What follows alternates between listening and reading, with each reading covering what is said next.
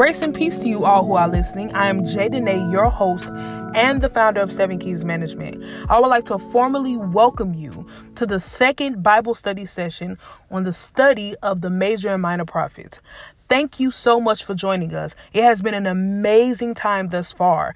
Last session, our teacher, Esther Glory, taught on Ezekiel and understanding the specificity of one's call. If you haven't had the opportunity to listen to it, please head to Seven Keys Management on Instagram, press on the link, and there you will see the previous session.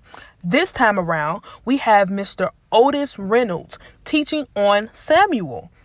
Samuel is honestly one of my favorite books in the Bible and one of my favorite prophets. So I would suggest that you grab a pen, a pencil, a notebook, and head to a quiet room because it is time to gear up for Bible study. Before we get started, I'm going to pray and then I'll hand it over to Otis Reynolds. So, Father God, I just thank you for being who you are. I thank you for being great. I thank you for being perfect. I thank you for being friendly, kind. Father, I thank you for being an affirming Father. I thank you that you have given each and every one of us a name, a specific name, a specific call, a destiny, a purpose, and for giving us the wisdom to steward our purpose. I thank you for giving us instruction, God, for highlighting the path that you will have for us to follow. God, I even thank you that you have given us the grace um, to be able to grow in our call. Father, you have not called us to to be perfect, but to put effort into what you would desire out of us. So I thank you, Father, for that grace. I thank you for the kind of patience you have for us. And even now, I just want to pray, Father, that for those who have been struggling to hear or to understand what purpose you have for them, that you would give them a new level of sensitivity, um, a new level of discernment, and a greater capacity to understand what you will require out of them, what you desire for their lives. You have called each and every one of us to do something, and you would have for us to, to do what you've called us to do. So I pray that you would give them a greater level of discernment. And I pray that you would even give them the grace to obey you, to follow you, the faithfulness to follow after your word, the the ear to hear your word and to follow your voice. And even concerning Otis, I thank you, Father, that you have given him the grace to obey, that you have given him a great capacity of faithfulness, that he has followed you thus far and has seen the fruit be borne in his life. So I pray that whatever grace is on his life, that you will pour that very same grace out onto those who are listening, and that he would impart the kind of faith that he has in his heart to those who are listening. I pray that he would impart wisdom unto those who desire to understand more. I pray that he would impart endurance to those who want to seek after you. I just thank you, Father, that your hand is on his life and that your hand is also on the lives of those who are listening. So, Father, be glorified in this. Be glorified in this. In the name of Jesus. Amen. Hey guys, good morning, good afternoon, good evening. I hope you're all okay. I hope you're all well. I'm excited to be here. Jay, founder of Seven Keys Management, has trusted me to speak and to teach you guys on the Bible.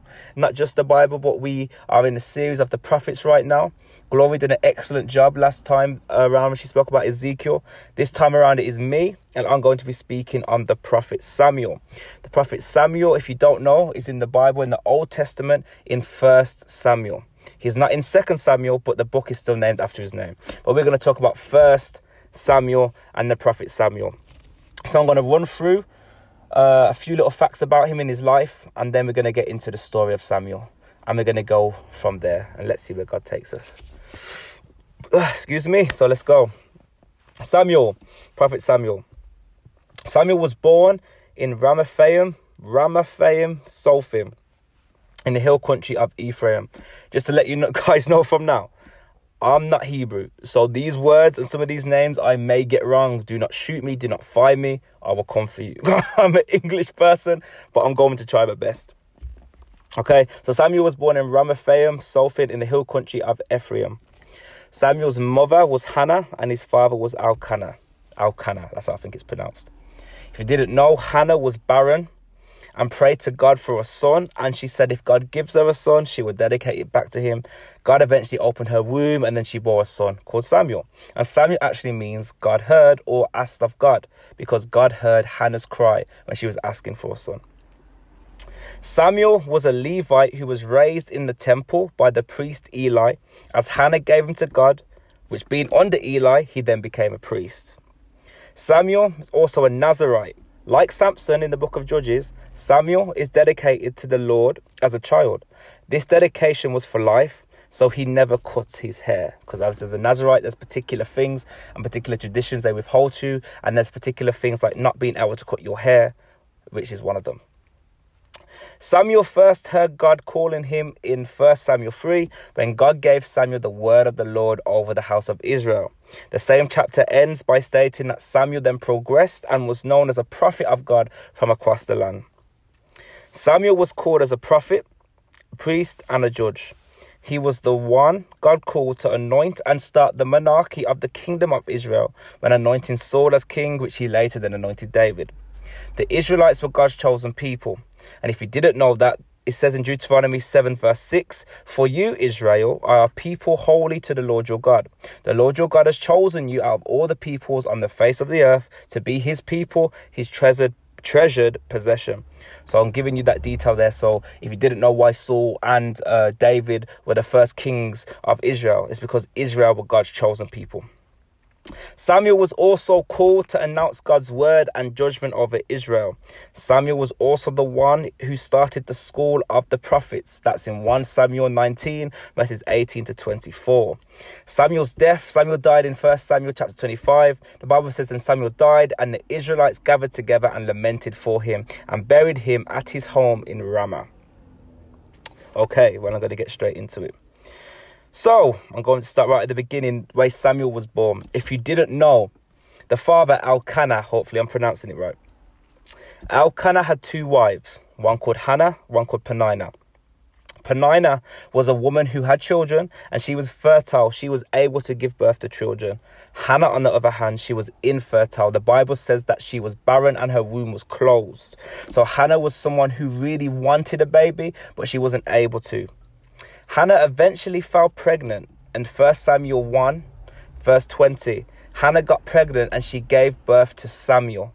The word Samuel, as I said, means God hears, God heard, because Hannah was in a place where, because she was barren, she would cry out to God. She was in a place where the Bible says that Eli, the priest, came up to her and even questioned if she was drunk because she was crying and she was hurt so bad that words couldn't physically come out of her mouth. She was so hurt that words cannot physically come out of her mouth, which mistakenly a priest thought that she was a drunkard when really she was just broken. Even on that note, is there many times in our lives where you've been judged or misunderstood for the simple fact that it's not that you look, it's not that you're in the position of how you look like, but you're literally broken. You're literally in a place of brokenness. But other people are choosing your brokenness and seeing your bitterness. Or other people looking at your brokenness and just seeing you as a drunkard, just like the priest saw Hannah. But God saw Hannah's heart. And when God saw Hannah's heart and heard her prayers, in her heart because she couldn't physically speak, the Lord God granted her Samuel and granted her a baby. 1 Samuel uh, 1 verse 28 uh, talks about when Hannah lent him to the Lord, the scripture says. This is when Hannah gave him over to the Lord. And then that's when the priest, the seer Samuel, from a young age, started to be in training because she was given over uh, when he was around three to five years old. He was given over when he was weaned to Eli to then grow up in the temple because that was the sacrifice that Hannah said and prayed for if she was able to give birth. So that's why he was Samuel was raised in the temple. Don't know about Eli, just to say, Eli was a good priest. Uh, his sons weren't that good though, which shows that he was a passive father. This is 1 Samuel chapter 2. His sons were Hophni and Phineas, something like that if I pronounce it right. They did not know the Lord, the Bible says. You have to understand these were two people that were on staff in God's house, but they didn't know the Lord. They were people that worked in the temple because these were the sons of the priest Eli. But they were working in the temple, but they did not know the Lord. The Bible says that they were corrupt. That's what the Bible says. They were corrupt. And this just shows there is people that go to church. There is people that work in church. There is people that sing, that pray, that dance, that worship, that do all these things in the church, but they do not know God. Do not be deceived. Your worship and your prayer life does not mean that you know God. The Bible even talks about, um, as, as Jesus speaks, saying, Depart from me, I never knew you. But the person says, I, I healed the sick, I cast out demons, all in your name. But the, Jesus said, Depart from me because I never knew you. Let's not get to a place where we become so familiar with church, so familiar with worship, so familiar with prayer, where we don't know God, but we're actually deceiving ourselves. It's not about the works that you do, it's about your posture towards the Lord. Anyway, moving on. 1 Samuel 3. God calls Samuel. God calls Samuel in a time where people weren't listening in those days. The Bible says the word of the Lord was rare. That's what the Bible says in 1 Samuel 3. The word of the Lord was rare. Maybe God doesn't speak to us because we don't want to listen. You have to understand the, the Bible says the word of the Lord was rare, but Samuel still heard. Samuel still heard the word of the Lord. You understand? But the word was rare. Maybe the word was rare because no one wants to listen. Maybe the word was rare because our ears aren't tuned into the spirit of God. Maybe no, maybe the word was rare because even people in those times, the Bible talks about in Judges that in the last part of Judges that they wanted to do what they would like to do. So maybe in this day and age, maybe there's some of us, or maybe there are people listening who are struggling to hear the voice of God or struggling to find out the next move. Is because we want to do what we want to do, and God is still saying, "Listen, I'm not going to speak to you about a new thing when you still haven't done the old thing." Get the foundational things right, and I'll move you into the deep end. There's a lot of us that want to go swimming, but want to go straight into the deep end, but don't know how to swim. God will take you through the shallow to the deep, and He will let you make your mistakes in the shallow, but you can't know the deep things or try to understand the deep things of God without finding out the foundational things and think that you'll be stable. So I'm going left and right with this, but I get passionate in these things. um, let me see what else. Samuel. So yes, Samuel in one in one Samuel three, verse nine to ten, Samuel is open and hears the word of the Lord. God didn't tell Samuel his will until the fourth time. If you didn't know, Samuel was sleeping and he heard he heard a voice basically calling him, and Samuel thought that it was Eli, and he went to Eli three times, and on the third time, Eli told him to respond a certain way, saying, "This is your servant, I am here." But I want to let you know and encourage you this is why the Bible says, knock and you shall receive. Sometimes you have to do a constant action. Sometimes God wants you to continue to pray. Sometimes God wants you to continue to worship until He will respond. God didn't tell Samuel his will until the fourth time. So I encourage you to keep asking and keep knocking because God will answer you. Now we move on to 1 Samuel 4. Sorry if it seems like I'm going through this quite fast. I'm trying to be obedient to the time limit. So in 1 Samuel 4, this is when the Philistines were prominent in their time. This is when the Israelites and the Philistines were going to battle and going to war. In this chapter, uh, they came to where Israel was and they stole the Ark of the Covenant. This is where you hear the word Ichabod, which means the glory has departed. You know, because, yeah, I'm not going to get into that. I need to move on. Anyway, 1 Samuel 8. This is when it went to theocracy to a monarchy if you don't know what theocracy is, that's when the people of Israel literally depended on the word of the Lord. There was no king, there was no queen, there was there was no monarchy at this point. It was a theocracy. This is where uh, the prophets or the people would speak, and there'll be a leader, and then everyone would obey them due to what God has spoken. God would speak, the people obey. But at this point, it turned to a monarchy because the people asked Samuel for a king because the people asked Samuel for a king because they said they wanted to be like everybody else. they said they wanted to be like everybody else. And I want to say this as well. Did God want them to have a king? Because this is the question. Because did God want them to stay in the theocracy? Or did he want them to go into the monarchy? Well, I want to let you know that God did want them to go into monarchy. And I'll give you scripture to prove it. Genesis 49, Jacob's deathbed. The Bible says, The scepter shall not depart from Judah until the Messiah comes. God did want rulership on earth. He did want it. He wanted rulership on earth. And Deuteronomy 17 says, When you come to the land which the Lord your God is giving you, and possess it and dwell in it, and then you're going to say, I will set a king over me like all the other nations that are around me. So, in other words, God knew they was going to get to this point. So, he already had a king in line. Then it says, You shall surely set a king over you, whom the Lord your God chooses. Wow, this is why it went wrong. Because the Saul was chosen, And the Bible says, the scepter shall not depart from Judah until the Messiah comes. Saul was not from the tribe of Judah, but he was from the tribe of Benjamin. This is the first thing that was wrong. So it was the wrong tribe. The second thing that was wrong with this uh, this calling was it was the wrong timing. If they waited 10 more years, after Saul's uh, anointment, or whatever you call it, the anointing, as he became king. If they waited 10 more years, David would have came and been the rightful king. But because they were so impatient and because they wanted to be like the world, God gave them a king because that's what they wanted. God has given us free will to do what we want, and He is not a God of control.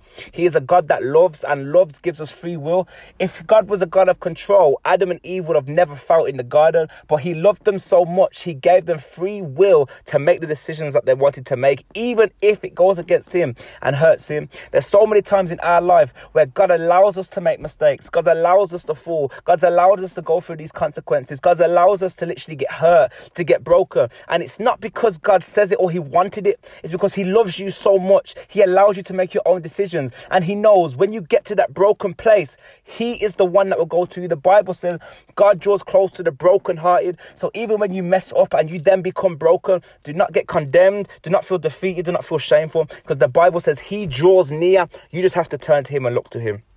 Anyway, Otis, stay on track.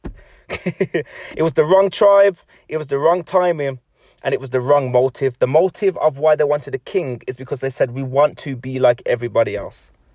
We want to be like everybody else. And to give the scripture for that, that was 1 Samuel chapter 8, verses 4 to 6. That's what it was. Now we're going to 1, uh, 1 Samuel 9. And this is when, well, 9 to 15, because I'm, I'm just giving a summary. This is when Saul now becomes king. Saul becomes king, starts off great, and then as we know, it goes downhill. Number one, Saul was arrogant. Samuel the prophet told Saul, Before you go to battle, let me offer a sacrifice.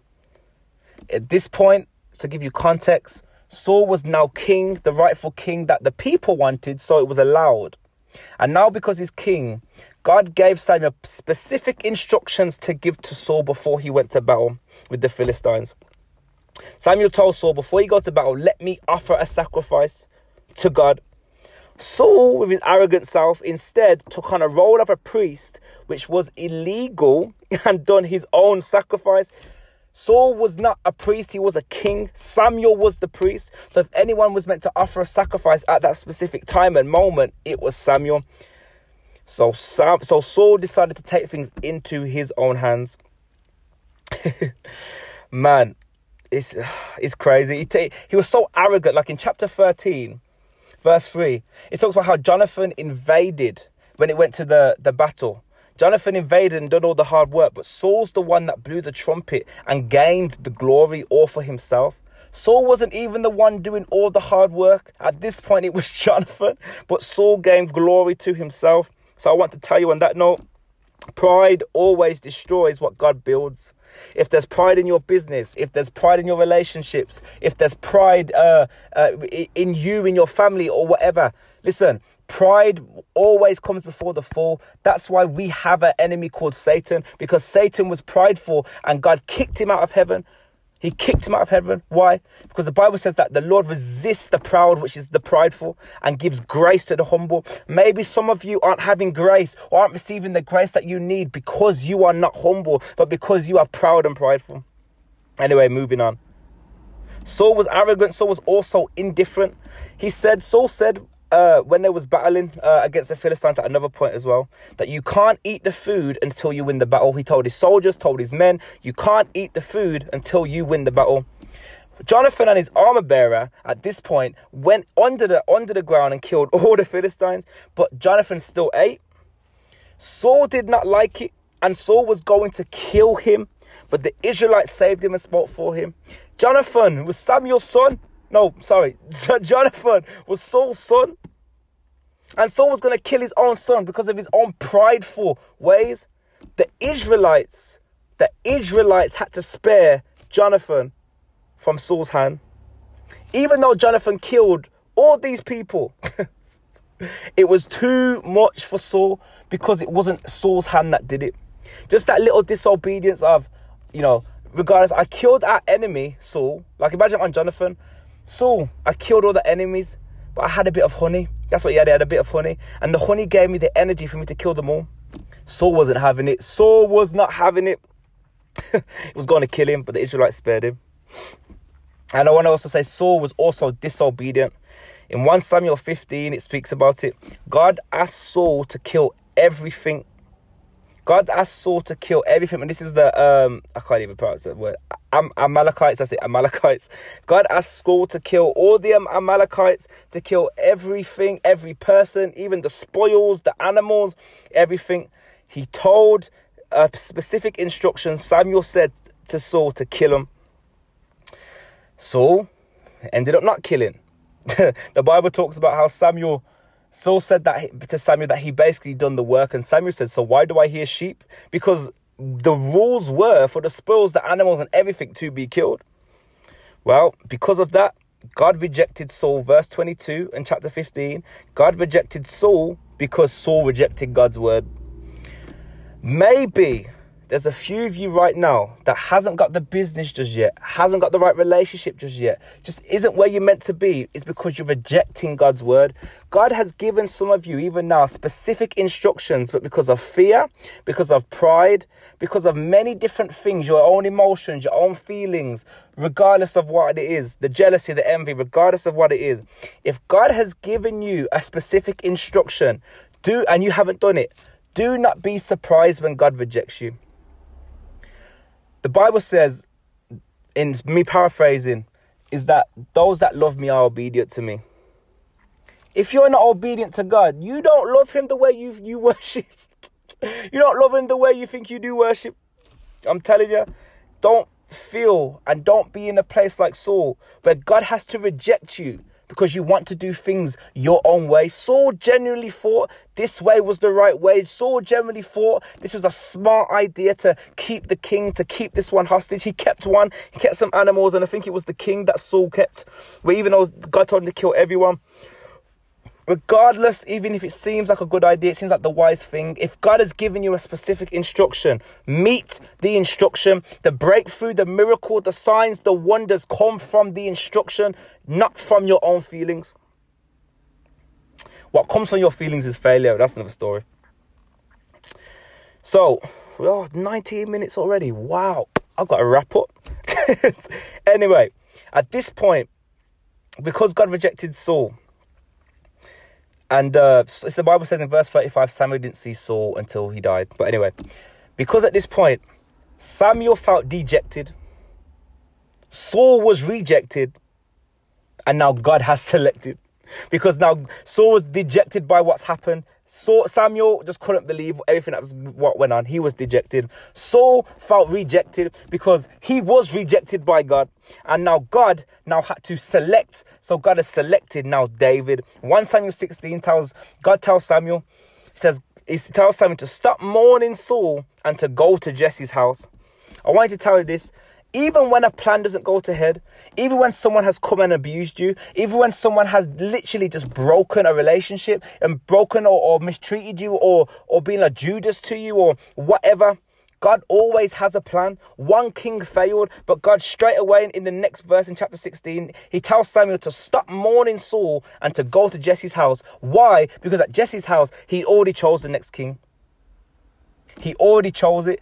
Just because you may feel broken in your emotions right now, I'm telling you and I'm prophesying to you to get up and go to the next house. I'm prophesying you to get up and go to the next idea. I'm prophesying to you to get up and to continue to strive for what God has given. God's promises are yes and amen, and your feelings and the way that the world goes. We know things end and start or start and end, whatever. But if God has said it, it shall last and it shall come to it shall come to promise. It shall come to promise. So God chooses David, the shepherd boy with no experience. Do you know the crazy thing about this? Before I go to this, sorry. Samuel went to Jesse's house to anoint David. Samuel anointed David because God chose David out of all the brothers. God chose David. Samuel first couldn't believe it because, you know, all the brothers are bigger, they were stronger, all that kind of stuff. But Samuel, so God said to Samuel, I look at the heart basically, and Saul anointed Samuel. The crazy thing about God, I'm gonna leave it with this, because eventually, eventually after this part, which I'm about to say. Samuel then dies in chapter 25. We don't really hear from him, really. We hear from him a few more times, but um, yeah, I'm to have to end it here because of time. But let me tell you this when God chose David, he was a shepherd boy with no experience. Samuel went to David and anointed David, and so David knew he was going to be the king. David had to get to the palace. God uses Saul and his paranoia to get David into the palace. and that's 1 Samuel 16 20 to 23 for the verses. But I want to tell you this God put David into the palace before he was king. The yet to be king, the promised king, the anointed king is standing in front of the king, the king right now. And he's literally there knowing that this will be his place. David wasn't prideful, David wasn't boastful. David didn't try to uplift himself.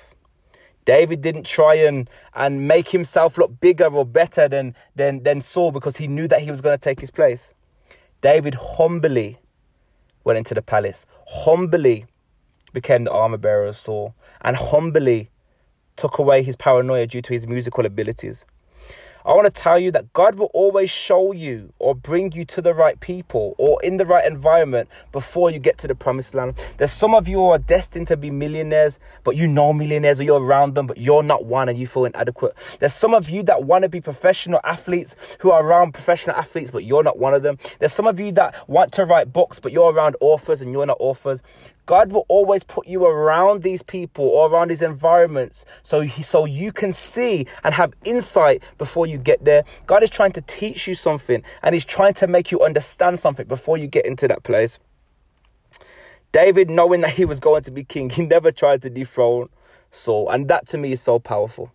The humble, the humble, the humbleness of his heart and of his mind and his posture kept him in a place where God could use him for everything, which then we know he eventually, you know, defeated the giant and many things like that. But I'm going to stop this there. I'm going to stop this here. I want to know Samuel later on, a few chapters down, he eventually died. He died in, I think it's chapter 25, Samuel dies. Um, there's not really a lot more that's said about Samuel after this point.